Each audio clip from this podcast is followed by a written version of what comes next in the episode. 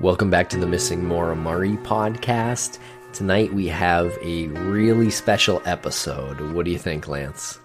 I think it's a, a really uh, eye opening, in a way, episode. It's a eye opening episode. We got some answers. Some of the answers kind of raised a, some more questions, but you know what felt good was that we made contact with law enforcement. It was really refreshing to get the information directly from the source. Yes, good point. And we have a new voice on the podcast uh, for this episode a woman named Marley Davis, who works for the Massachusetts Public Defender's Office. A new voice for the listeners, but a voice that's been with us for uh, a, a few months now. As you mentioned earlier, Lance, this episode is going to spark some internet discussion. And uh, so we want you to send your thoughts to us at missingmauramurray at gmail.com. So please, um, we want to invite you again to email us uh, any thoughts you have. Missingmauramurray at gmail.com is the email address to send it to. Um, you can also reach us on Twitter. We're at Maura Murray Doc. We're also on Facebook at The Disappearance of Maura Murray and on Instagram as well at Missing Maura Murray. And you can message us on those three social media platforms. However, the best way to get us to read it fully and respond is that missing Maura Murray at gmail.com email address. So if, uh, if you want to email us uh, your thoughts on this episode, please send them there. As we've been doing this, I've noticed, and, and I'm sure you've noticed as well, that we've kind of organically had these these these breaks in between when we first started and we reach a certain point and, and I remember we had a discussion are we going to like do seasons? Are we going to try to do that? But it just seemed to be a little bit uh, difficult to um, especially with this being an open investigation it seemed difficult to uh, to divide up what we wanted to talk about uh, into seasons because we're learning just as just as uh, just as the audience is learning as well and it's it's hard to make it into episodes but I think we've naturally developed these seasons and this feels to me like season three. And I think you and I are in agreement as to where season one ended and season two began. Yeah, I think it was around episode 16, our uh, Lincoln, New Hampshire episode. I think it was probably that episode was the last episode of season one, if you want to call it. Um, and then episodes 17 to 26 sort of marks season two.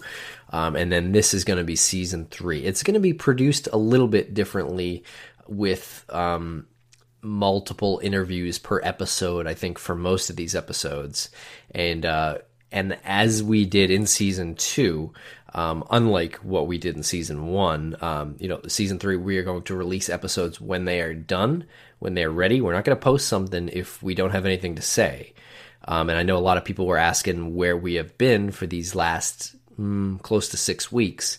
And we maybe were taking it a little bit slow, but we were waiting. At, well, we'll describe what happened uh, in this episode, but um, yeah, I mean, th- this is what it's going to be. Uh, so it's probably not going to be a six week wait every episode. In fact, like we said, we're going to have episodes out when they're finished. So you may find one in your feed uh, like less than a week from now. But whatever the case, it's going to be when the episodes are finished. It's a little strange, uh, and and I think you agree.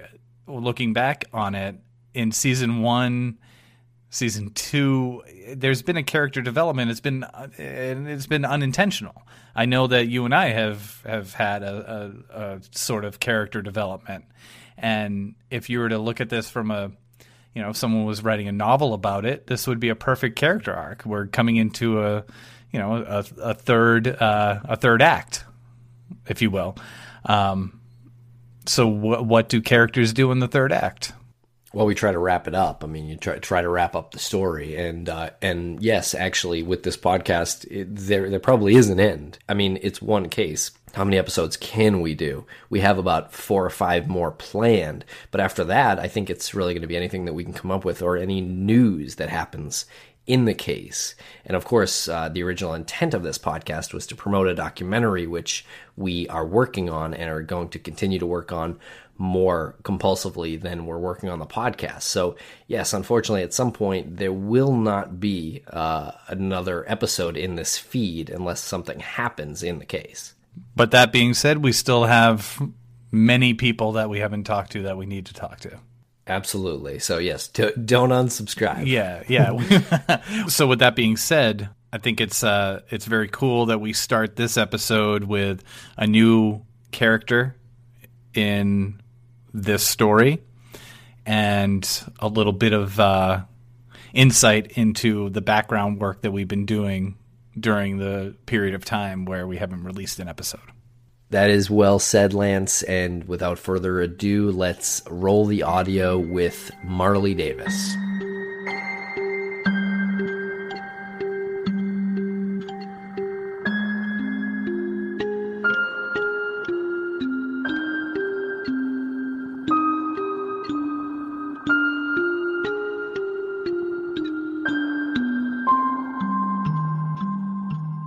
Welcome to the podcast, Marley Davis. How are you tonight? Hi, guys. I'm good. How are you? We're doing well. We're doing well. Thanks for coming on with us. Thanks for having me. Finally, I'm really excited. It's been a long time coming. Thank you for uh, the work that you've put into this. Oh, sure. It's been it's been a really interesting experience, and I look forward to you know being able to continue to work with you guys. Awesome. And now, um, I just want to say that you uh, you're coming on, and you're allowing us to use your full name. Yeah, I'm. Yeah. Well, a lot of people in the uh, a lot of people who are involved in the case, for one reason or another, preferred themselves to remain uh, some level of uh, anonymity. What is it that you do for a living? I'm a criminal defense investigator. I work for the public defender's office. So, what do you do uh, on a day to day basis then as an investigator for them? I basically work with uh, defense attorneys in my office. Um, and anything that they need you know investigated i they ask me and i go out and do it. I talk to people sometimes take pictures um, go look at crime scenes and just kind of do the investigative stuff on the defense side so that they can put on a good defense for people. Wow that sounds incredibly fascinating. When did you get involved with that? So i started at the public defender's office two years ago um, and i've always sort of been in the criminal justice field. Prior to that, I was an analyst at a uh, federal agency. Um, prior to that, I was an investigator for in the corporate world. Awesome. So you've always had some uh, some part of your professional life is always involved researching, um, investigating, and uh, approaching cases and situations with a um, with a point of view that is uh, to get facts. Right. I mean, I, I hope I didn't confuse you with with that, but hopefully you got what I was getting at. Yeah. Yeah. No. I mean, that's kind of what what you have to do. I mean, as an investigator, you go out and you and you look for facts. And you're involved in a high profile wrongful conviction case.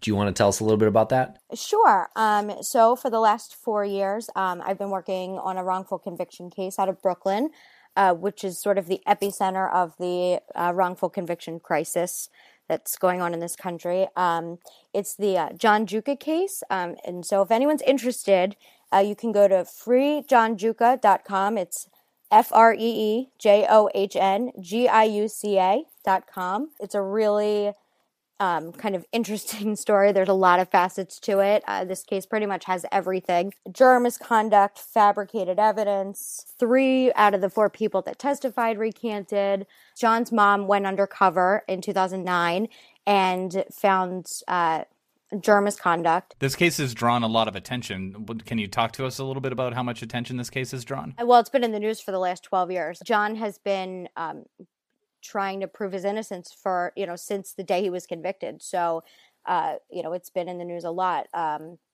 there's been uh, a couple different TV shows about it.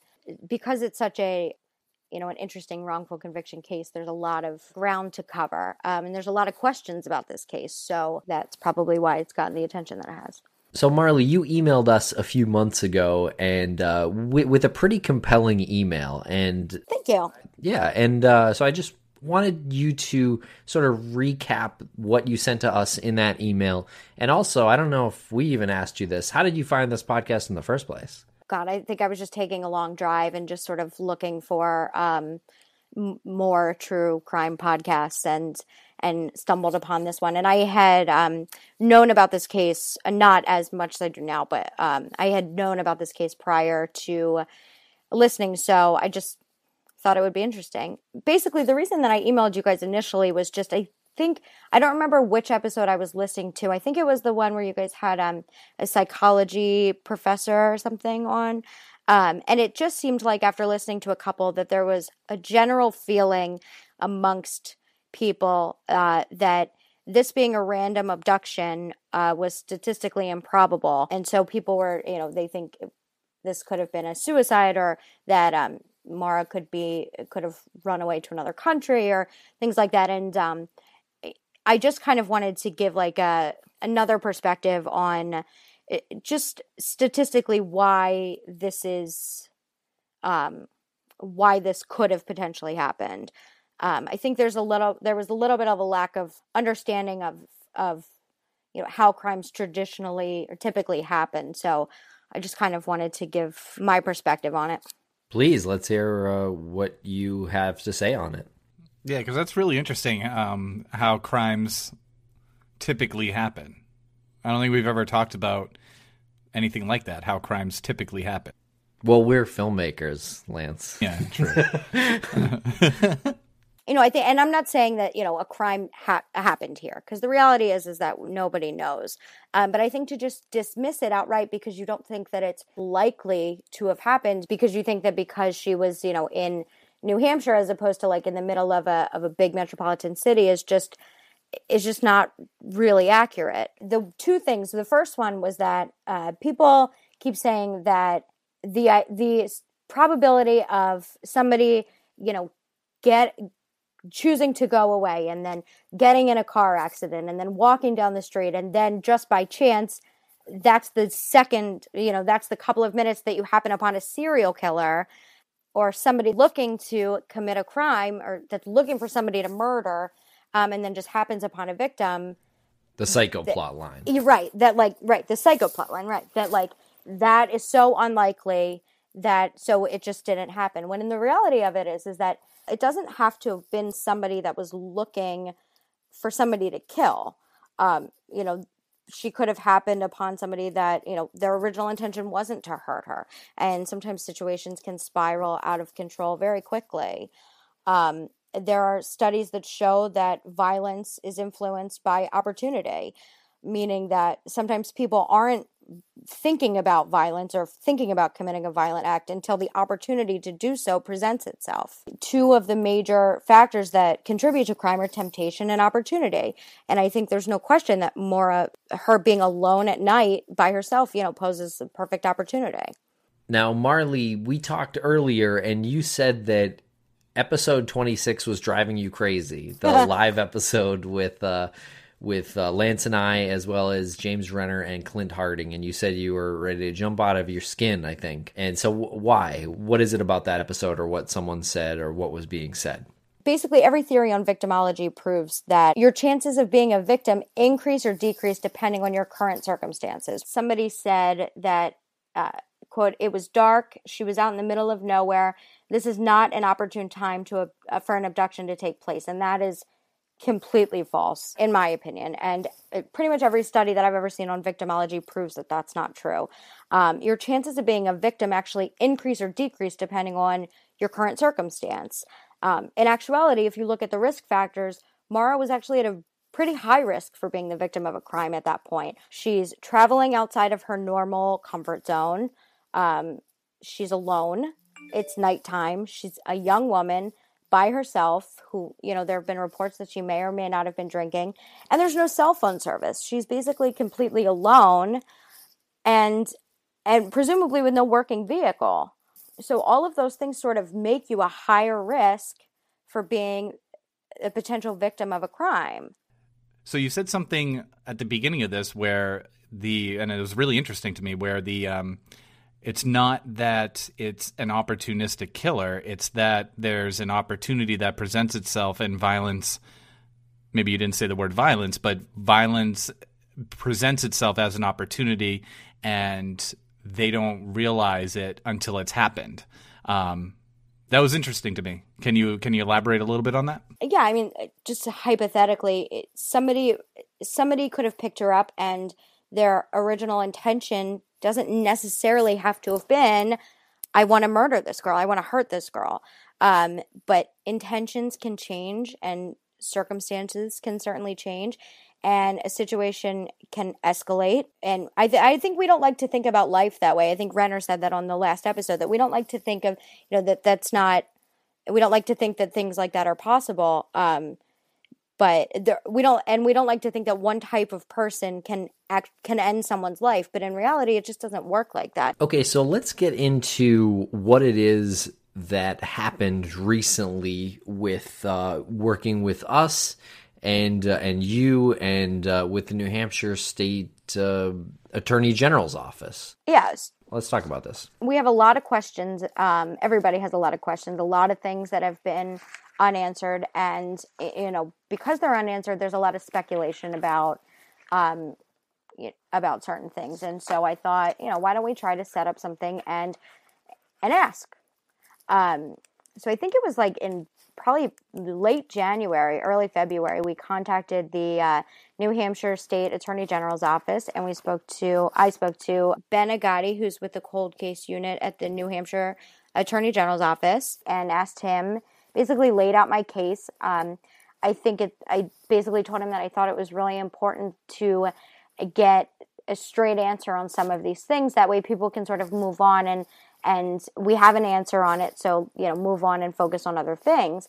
And um, he said, sure. So we had an on camera interview uh, scheduled for the podcast and documentary. Yes, we did. Originally, it was um, supposed to be in early uh, March. We sent them a list of questions in late February.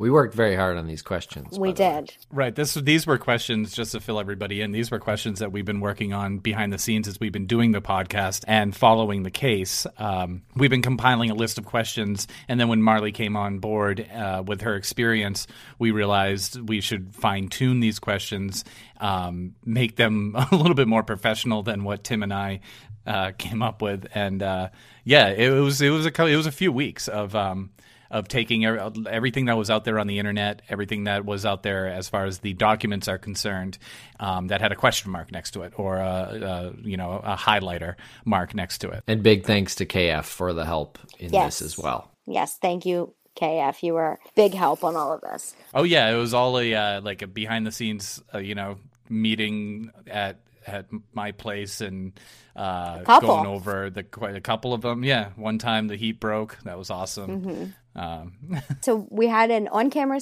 um, interview scheduled for the beginning of March, which got pushed back to the end of March, which then got pushed back to the beginning of April. And we had, I think it was like April 7th, lockdown in Concord. We were going to be there, one o'clock. Um, April 6th rolls around. We're really excited. We have you know, figured out who's driving and where we're going to eat lunch and all that good stuff. Rented the the equipment, made sure everything cameras ready, audio ready, big day. The night before at about 7:30, we got an email canceling. And do you feel uh, comfortable reading the email? It says that Dear Miss Davis, I am writing you an email as I believe I have misplaced your phone number. Otherwise, I would call you right away. A question has arisen, and we have to cancel tomorrow's interview for 1 p.m. We will answer as many of your questions that we can within the next 48 hours as not to waste your time. Again, my apologies for the late notice, and I will be back in touch with you very soon. Now, I do want to make a disclaimer that both him and uh, Jeff Strelzin, who we were go- who was we were supposed to have the interview with, they're they were pretty nice to us about it. I mean, they were very apologetic about it, but yeah. You know, they did cancel the night before at six uh, seven thirty at night, and it was. Yeah, they they they were very courteous. They were very open and um and and open minded about the whole thing. Um, and I just want to say that forty eight hours later, on May third, we got the answers. Uh, a month and 48 hours that, later. That's what I, I, was being. I was being sarcastic. okay. Yeah. Yeah. Yeah. That's. Uh, yeah. I want to back it up a little bit to where he said a question has arisen, and we never heard what that question was. Right. I spoke to Strelzin the next day, and he basically just said that the higher ups had decided that it wasn't something that they uh, wanted to do. That was really all he said. Okay, and we have to respect that.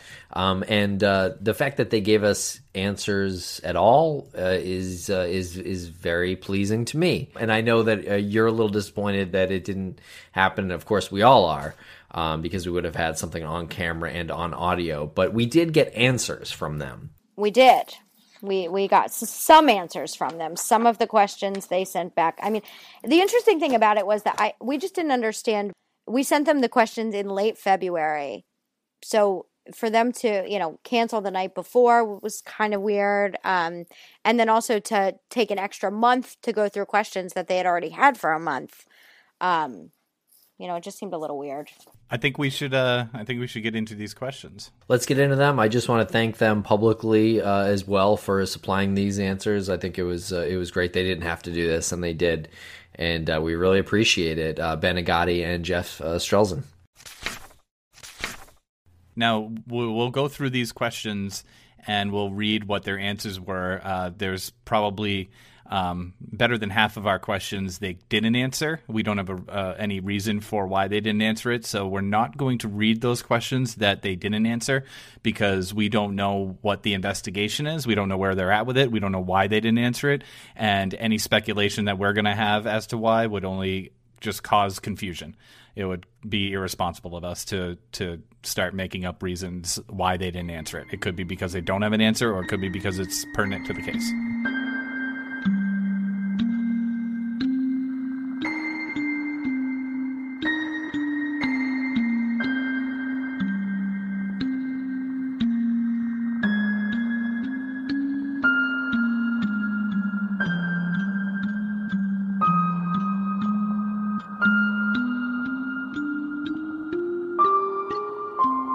Question one actually had a couple different parts to it. Uh, it was a walkthrough of the official timeline.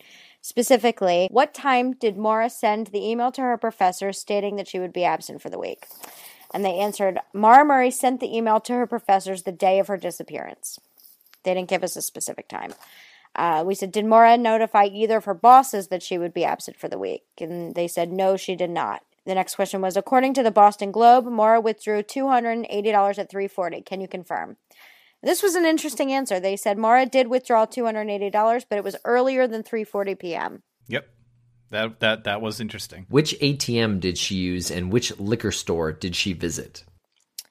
Uh, their answer was uh, Maura left the liquor store at 3:43 p.m. We are unable to comment on which store she visited.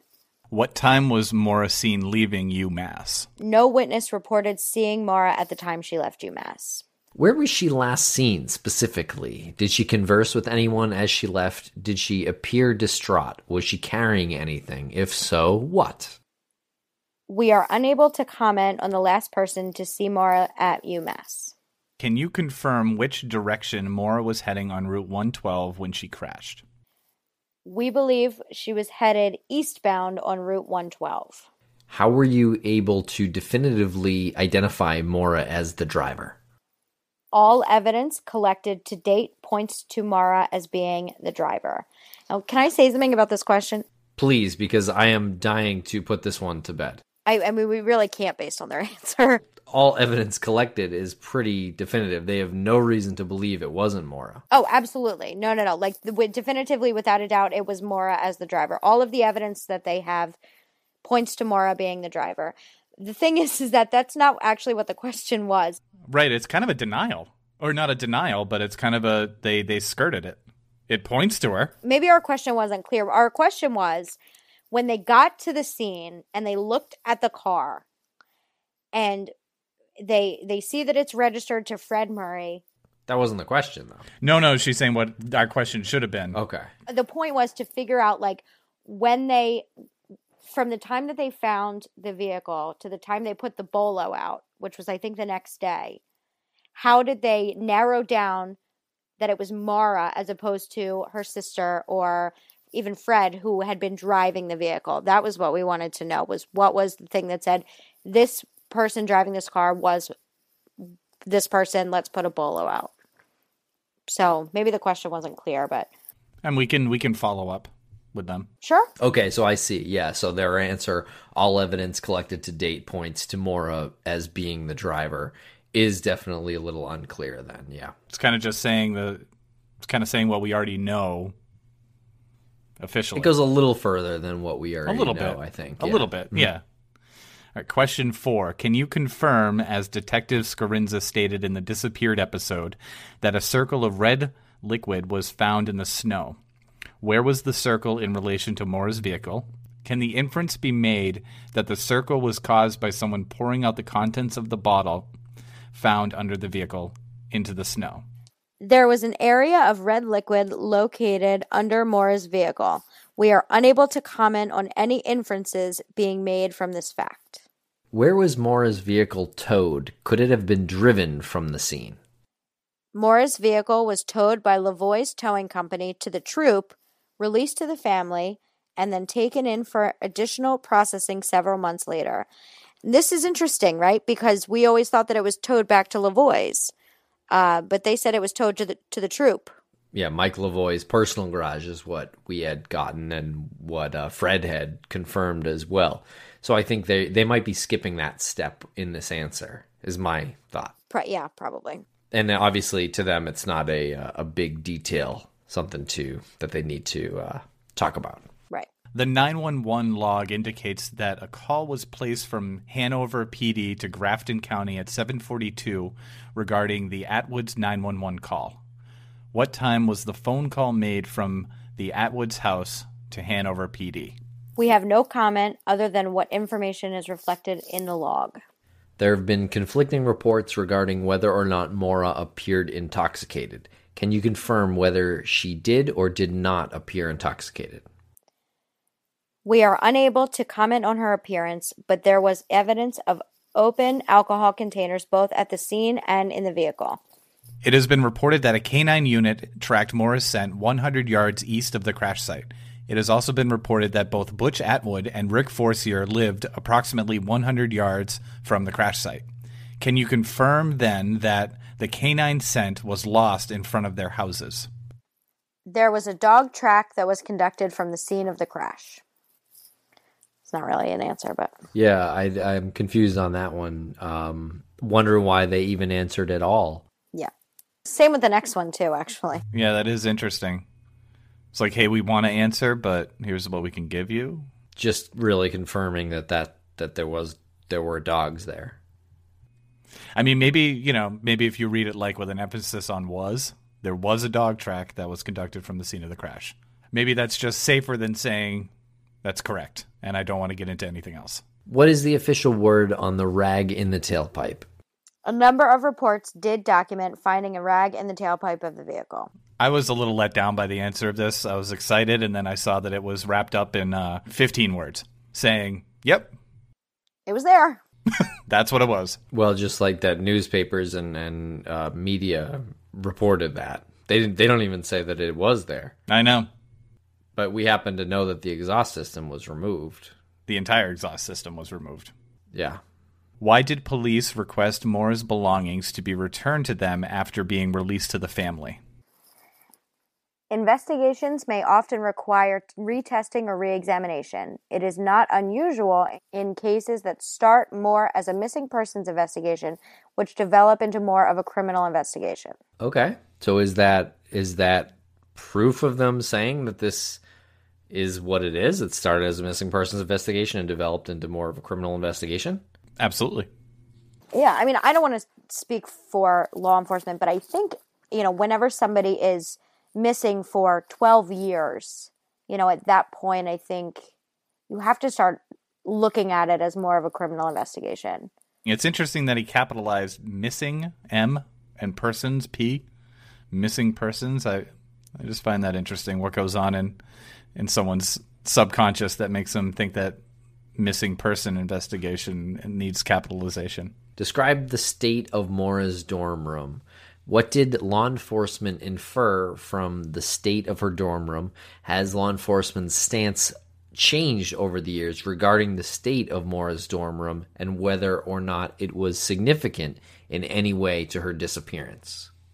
Maura's room was orderly and some items appeared to be packed. Items were not in any sort of disarray.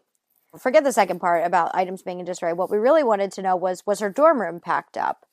Um, there's been a lot of talk about whether or not it was packed up, and if so, what did that mean? Um, and I think their answer is pretty, you know, sort of puts that to bed. Does it? No, because I'm looking at this and it says uh, some items appeared to be packed. So what does appear to be packed? Maybe she, because I suppose if someone looked at my place, I have things that are in boxes that are packed up, but you know I'm not leaving. So you could say that items appeared, some items appeared to be packed. Items were not in any sort of disarray. Right. So I mean, uh, so but the I think it sort of puts to bed the idea that her entire dorm room was packed in boxes. Oh, absolutely. That it was the entire dorm. Yeah, yeah. That she was ready to go, and there was like boxes that were labeled kitchen, living room. You know. Well, doesn't this sort of confirm that she was unpacking? I, I don't think it confirms I don't anything think to me. so. No. He's All just right. he's literally giving the state of her room. It seemed like some items appeared to be some items appeared to be packed. Wasn't in disarray and it was orderly.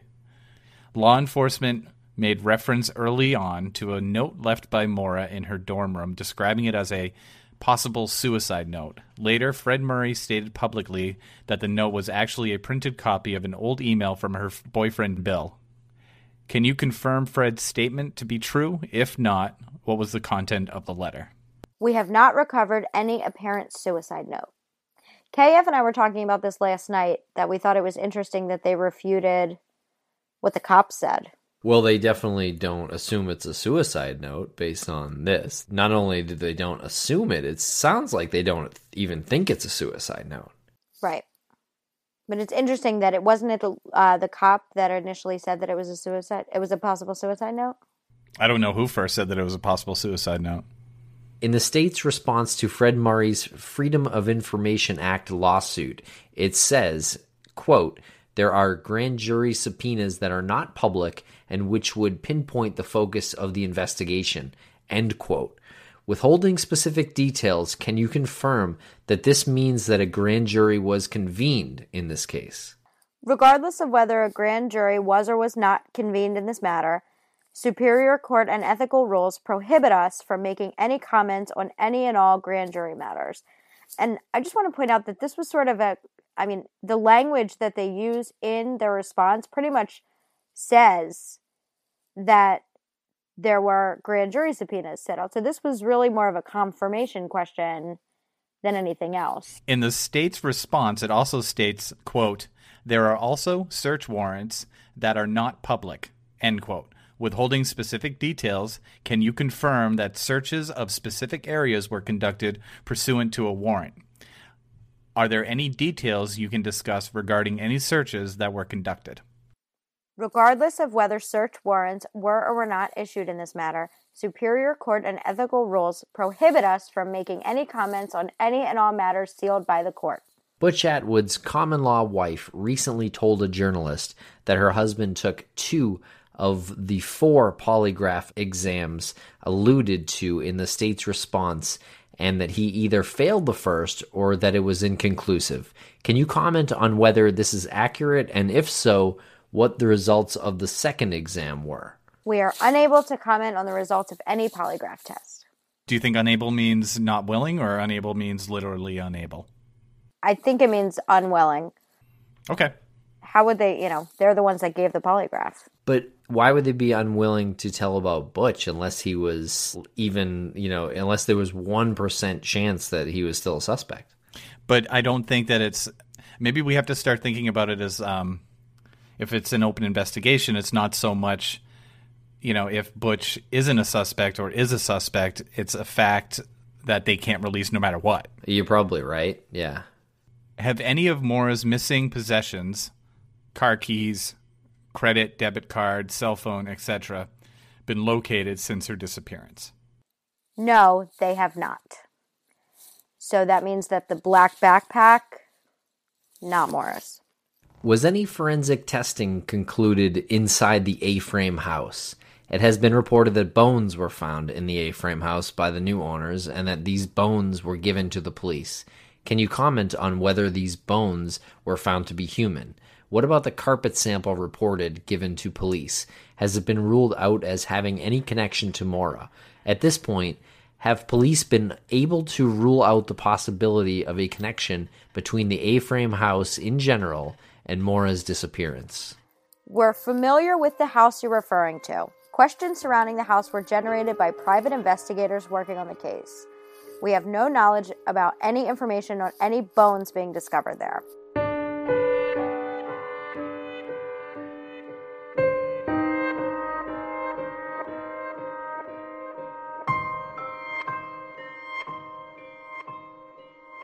There are reports that there were areas of freshly laid concrete near the crash site in the days following the crash.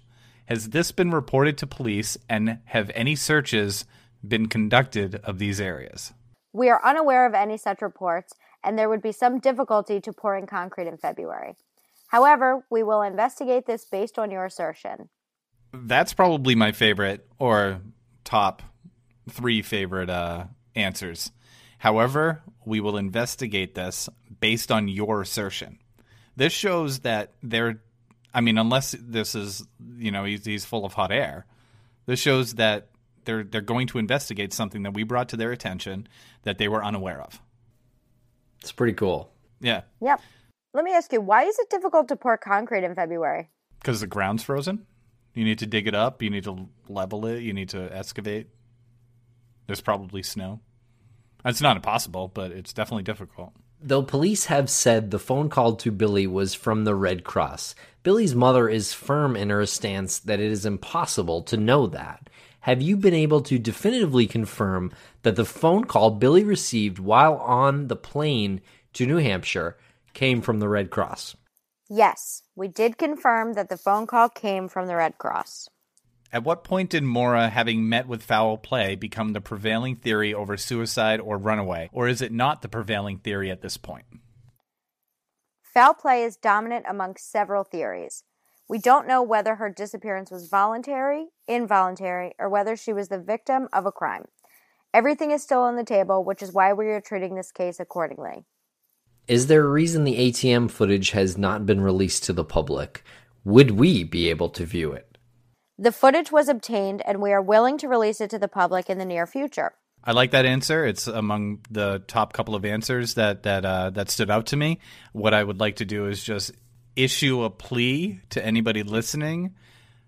Don't pressure them to do it. If he says that he's willing, they, that they are willing to release it to the public in the near future, let it happen. For years, local rumors have circulated that Maura met with foul play and that her body was dumped in a number of locations, including bodies of water, under the foundations of houses, wood chippers, etc. At this time, do you believe any of the rumors to be more credible than others?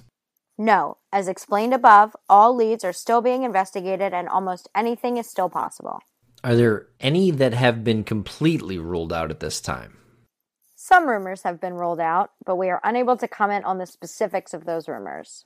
How tuned in is law enforcement to the internet chatter regarding this case?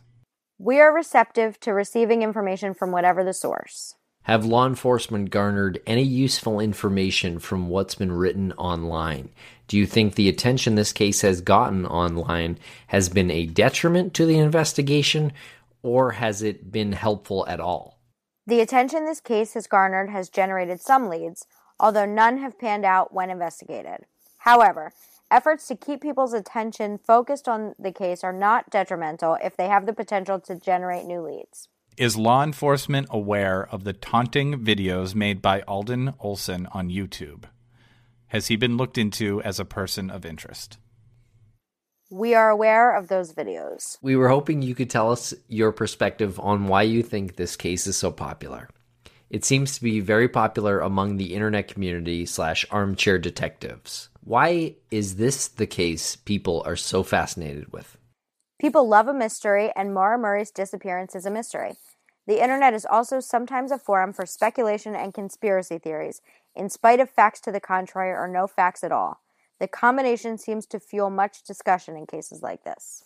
I think uh, out of how many questions did we have? We had 40 something, 42 yep. questions. Um, I think their answers were, were very um, standard for written answers. I feel that they probably canceled this and felt more comfortable answering things in writing so they could properly choose their wording. They were very careful about how they approached it. And I, I completely understand it because we don't want to.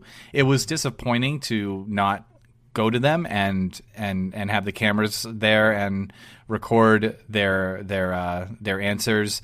I think at some point they realized, listen, this is the, we can't say anything that's going to come out. You know, even if you mess up, even if you have a Freudian slip, that could go out there to the masses and conclusions could be drawn that shouldn't be drawn. This way, they, they were able to control it and give us more factual, responsible answers. Yeah, and I also do know that the uh, that the questions had to be vetted, um, and that the answers uh, also were vetted. So vetted by whom? Well, when I spoke to, uh, I think it was Strelzin. When I spoke to him, he uh, said that they were waiting to get the answers either back from somebody else or um, that it was that he was they were waiting to get the answers from somebody else basically so i think that this is a step in the right direction with our communication with uh, with law enforcement. I, I like the uh, relationship that's been formed and and the relationship that we're currently establishing and, and nurturing. At any time if any of the law enforcement mentioned strelzin agati if they'd like to come on and discuss the case in a in a controlled environment, we're more than happy to do it. The more information, and they said it in their answer, they'll they'll investigate any any leads that are given to them that are credible. They you know we gave them something, and they'll investigate it uh, based on our assertion. Um, if it's if they come on and it's in a controlled environment,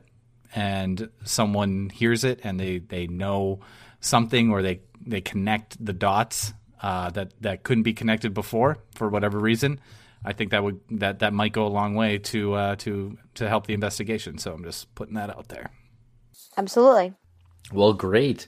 Uh, I am uh, thrilled that we got these answers. Um, and I know that we have an open line of communication and we can submit more questions at some point in the future. So maybe that is something that we will do. So, Marley, I really just want to thank you on behalf of myself, Lance, KF, the rest of the podcast listening audience. And uh, we just want to say thank you. And uh, these answers have been very helpful. Thank you very much for coming on. Yeah, uh, thanks for having me, guys. Yeah, it's it's really it's a a sign of deeper uh, investigations. It's a sign of bigger things to come.